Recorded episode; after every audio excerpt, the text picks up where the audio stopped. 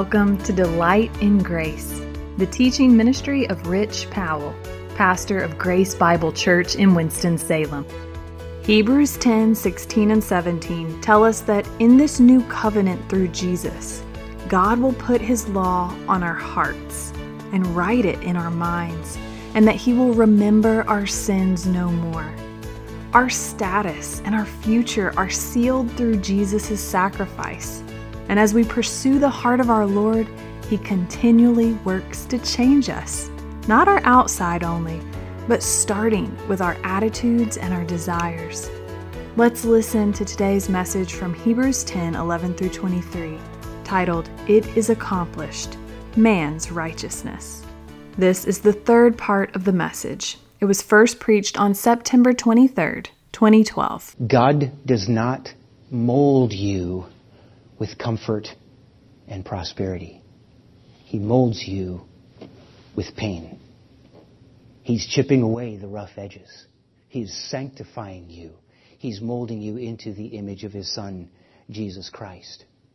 And that's what's going on now. So the masterpiece exists in the middle. God sees it. God knows it's there. I have been perfected forever. But today, right now, He's chipping away the rough edges from the outside to bring that masterpiece out.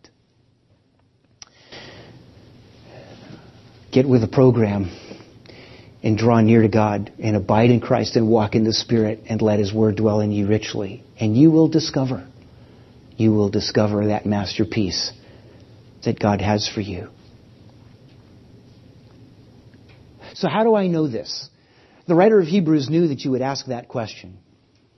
How do I know this? And that's why he brings us to verses 15 through 17.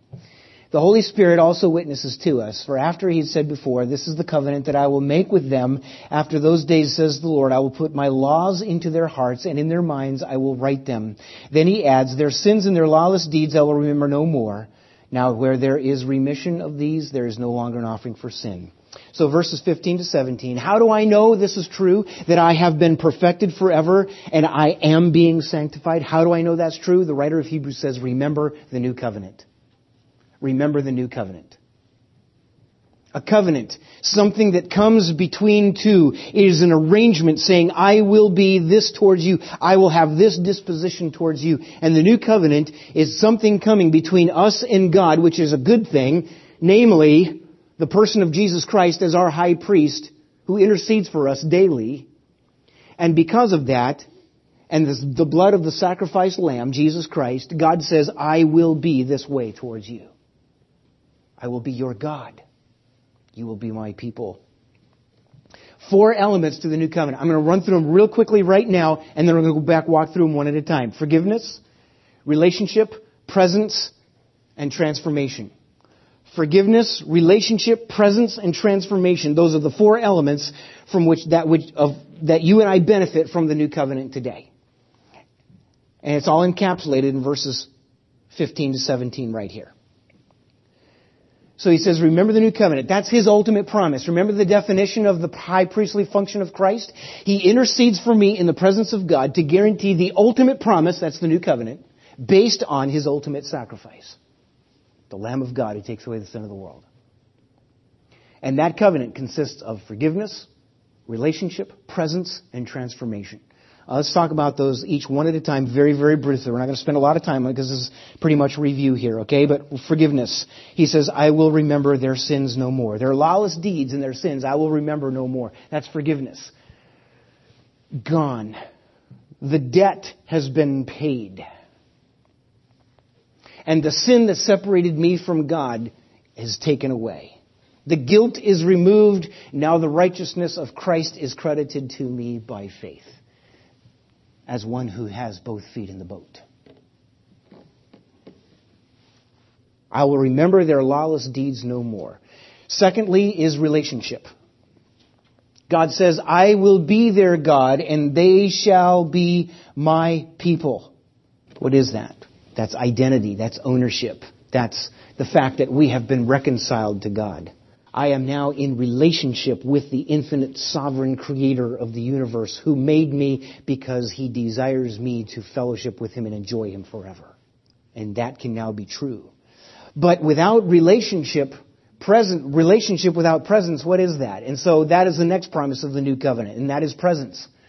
And he says in Ezekiel 36, he says, I will put my spirit within them. He says that here in verse, verse 15. The Holy Spirit also witnesses to us after he had said before. We have the internal witness of the Holy Spirit. Who is the Holy Spirit? He is God taking up residence in me as one who has been perfected forever. God, the Holy Spirit, is person and He is truth. And so the internal witness of the Holy Spirit speaks to me the truth, the indicatives of Scripture, all that God says is true about Him and about me. All of that, the Holy Spirit witnesses that to me. He is the Spirit of truth who will guide you into all truth, who will bring to your remembrance the things which I have spoken to you, the Lord Jesus said. John 16. So the internal witness of the Spirit who makes much of Christ. So the very presence of God. Not only do I have His forgiveness, not only can I now have relationship, but I have His very presence with me, in me. Bearing witness. And then fourthly, transformation. Transformation. It is God's intent to bring out that masterpiece of my life in making me just like Jesus Christ. When he says, I will put my law in their hearts and in their minds, his law represents what pleases God. His law represents what is in line with his character and his purpose. And therefore, I am renewed in the spirit of my mind as God molds my thinking, as I think God's thoughts after Him, and He renews my thinking by His Word and His Spirit. Which is going back to the habits of regeneration, letting the Word of Christ dwell in me richly. And that then becomes the behavior which is the outflow of the truth that exists in me. Again, we don't start with the behavior. We start with the truth. You don't start with the imperatives. You begin with the indicatives. If you don't have the indicatives, the imperatives don't make sense. And you can become so busy with the imperatives that you're becoming too busy trying to gain favorable opinion from God. You don't want to go there. I like what Raymond Brown says in the message of Hebrews. He says, the heart of this new relationship is focused on what we choose to remember and what God chooses to forget. The heart of this new relationship is focused on what we choose to remember and what God chooses to forget. What is it that we choose to remember? Well, that's the faith. That's entrusting myself to Christ in faith. And then, and it's the gospel. It's, it's reliving the gospel, remembering the gospel. It's that self-talk of understanding what the gospel is, who Christ is and what He has done for me and how that identifies me and how He's giving me, given me His Spirit. The heart of this new relationship is focused on what we choose to remember and what God chooses to forget. That's the doctrine of justification and redemption, is forgiveness. You see, this correlates very much with 1 Corinthians chapter 2, verses 13 and 14, where it says the spiritual things are spiritually discerned. 1 Corinthians 2, it says, God has not, it has not entered the mind of man what God has prepared for those who love him, but the Spirit has revealed them to us.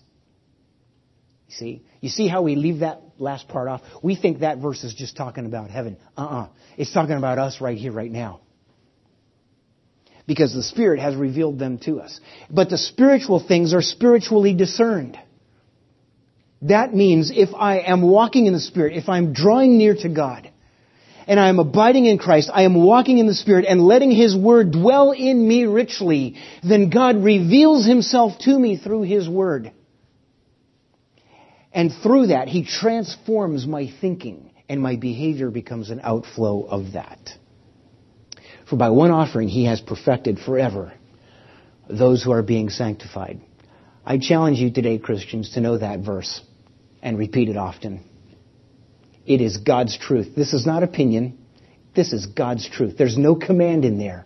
God is saying, this is what I have done for you. Which means, verse 18, we just simply need to make a clean break Verse 18 says, Now where there is remission of these, there is no longer an offering for sin. Let me put you, let me put that in a 21st century Rich Powell translation illustration kind of thing. Somebody's paid off your mortgage. So stop making payments. The debt's been paid.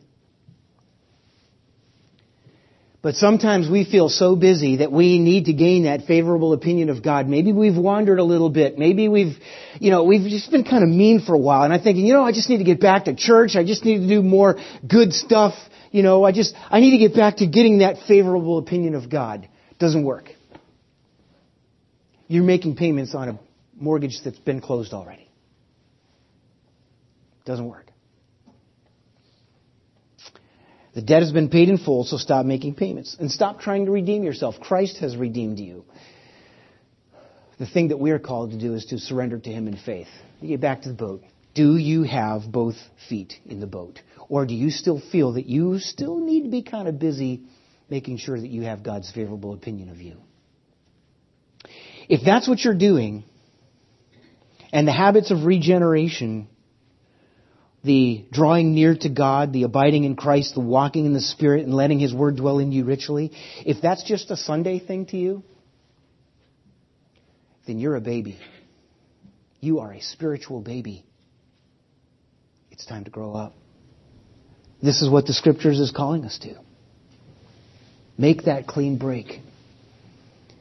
You cannot gain God's favorable opinion by your busyness. The debt has been paid learn Hebrews 10:14 for by one offering he has perfected forever those who are being sanctified. We're so glad you've joined us for Delight in Grace, the teaching ministry of Rich Powell, pastor of Grace Bible Church in Winston-Salem. You can hear this message and others anytime by visiting our website www.delightingrace.com.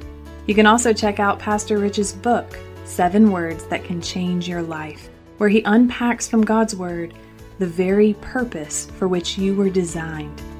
Seven Words That Can Change Your Life is available wherever books are sold. As always, tune in to Delight in Grace, weekdays at 10 a.m.